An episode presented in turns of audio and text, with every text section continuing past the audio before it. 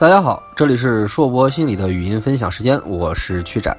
那么今天将我我们来继续看待我的这个个人专栏，这个电影中的精神分析《勇士之门》的第六期《梦的前行：英雄的成长之路》上集。那在上一期当中呢，我们讲到自我自信化的开始在于正式踏上英雄之路。在此之前，哪怕自我有再多的犹豫、再多的怀疑，都被彻底打消。踏过那道神秘境地的大门，梦境才真正的开始，自我才彻底的深入无意识，完成未完成的固着。那前面我们说过，巫师并非自我现在所需求的，而是勇士却是自我非常需求的。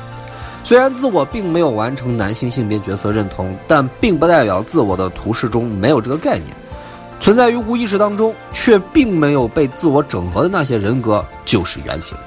由此可见，原型一定是和自我有根本矛盾的。如果没有矛盾，那就只能说明原型已经被整合完成了。因此呢，踏上英雄之路后，梦境剧本首先安排的就是让自我意识到自己和原型的不同。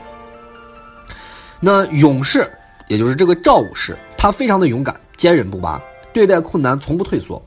自我问了赵武士一个非常傻的问题啊：假如残忍者阿伦得到自己想要的，会变成善良者阿伦吗？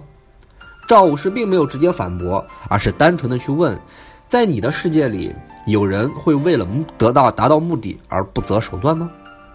这个问题直接指向了自我在现实中受到了别人欺负和欺压的问题。那自我的回答是：是有这么个人，表明他确实在现实中遭遇到了那些不良少年的欺负。这也说明勇士正在试图初步由日间残梦的内容和所要融合部分相结合，避免自我警觉，使得梦境失败。在这一点上，在前面我们也看到，由于开始失败了太多次，无意识已经在剧本的构建中非常谨慎了。面对自我的回答，赵武士的这个继续回答也非常简单。那么，他改变了吗？并没有。所以，英雄成长中的第一课。就是自我应该意识到自己所欠缺的品质，勇敢。勇敢并非是硬着头皮不撞南墙不回头，而是知其不敢为而为之。赵武士告诉自我的话中蕴含了自我最欠缺的实质：武力解决不了问题，但正义可以。勇敢并非使用暴力来面对恐惧，而是使用暴力来解决问题，为了正义，也就是为了自己的愿望。那勇敢不起来怎么办呢？自我认为面对一个块头比自己大、力量比自己强的人，逃跑也是一种不错的选择。赵武士毫不留情地打碎了自我的这个幻想。那问题解决了吗？没有。很显然，逃跑能够保护自己，也只是一种天真的妄想，是一种不能顺利发展利弊多以固着的方式所实现的替代满足罢了。勇士以咨询师的视角。或者说，咨询师应该以原型的视角来工作。那么，勇士为自我揭示了这个客观的真相，就是你只是在幻想而已。接下来的内容就相当有意思。赵武士告诉自我，自己没有空闲的生活，一切都是在工作，有职责在身，不能娱乐。自我立刻停下来，告诉赵武士说：“你需要放松一下，并且试图去教会赵武士去跳舞。”这是一个非常显著的标志性信号。自我开始已经与原型融合，而不是单纯的去被原型压抑的管教，这才是无意识欲望的根本目的。接下来，在没有逻辑串联的情况下，场景直接跳跃到了黑夜，这正是这种无序，正是梦境的一种一大特征，只为结构逻辑存在，而不是为事件发展顺序的因果论系而存在。那自我就要面临英雄之路的第二课，独木桥上搅拌着大锅的女巫。女巫要求等待她搅拌完成，需要等一夜，而且没有商量的余地。在这里，我们不妨再次使用隐喻的手段来分析这个情节：独木桥是唯一的道路，也是危险的道路，而这个唯一到来之前必须等待。有一些在启示录中所等待的上帝最终救世的味道。只不过，搅拌着的大锅的女巫可不是一个应该等待的人物。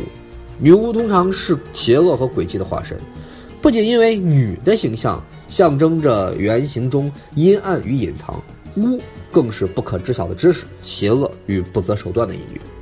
在这里，女巫和前面的巫师是有天壤之别的，因为出现的环境白天黑夜不同，人物的造型邪恶与正义不同，说话风格诡异与这种鬼奇的不同，这些能够被直接识别的标识，在梦境里就是根本的区别。在和现实中不同，梦境中看到什么不一样，那绝对就是本质中的不一样。女巫对英雄的刁难，在神话传传说中是处处可见的。爱尔兰英雄库丘林就被战争与乌鸦之神莫利根折磨得死去活来。亚瑟王哪怕有大法师梅林助阵，面对女巫莫加娜也倍感头疼。更不用说白雪公主和睡美人，在王子也就是英雄到来之前，女巫的危害都是最大的。所以，无论是库丘林、亚瑟王还是王子，想要成为英雄，打败女巫是非常必要的一步。当然了，自我要杀死女巫不一定要自己动手，只需要这样的经历。而勇士就是这个时候起到作用了。当赵武士和女巫战斗到关键的时候，自我只是轻轻扔了个火把，刚好命中女巫的害怕火的这个弱点，从而杀死了女巫。有趣的是，自我只是在最后捡了个便宜，就完成了击杀女巫的壮举，壮举。但这就是勇士的目的。自我需要完成杀死女巫的事件才能成为英雄的话，那么怎样完成都不重要。无论是正面击败，还是耍阴谋诡计，哪怕只是碰点运气都无所谓。重点在于自我有了这个体验之后，才能成为英雄做出准备。杀死女巫只是一个象征层面的仪式行为而已。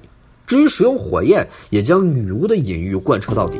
中世纪的女巫都是被架在教会的火刑柱上烧死的。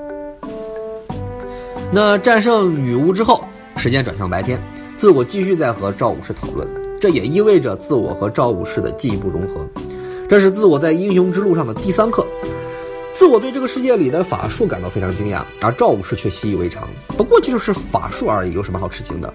自我说，现实世界中并不存在法术。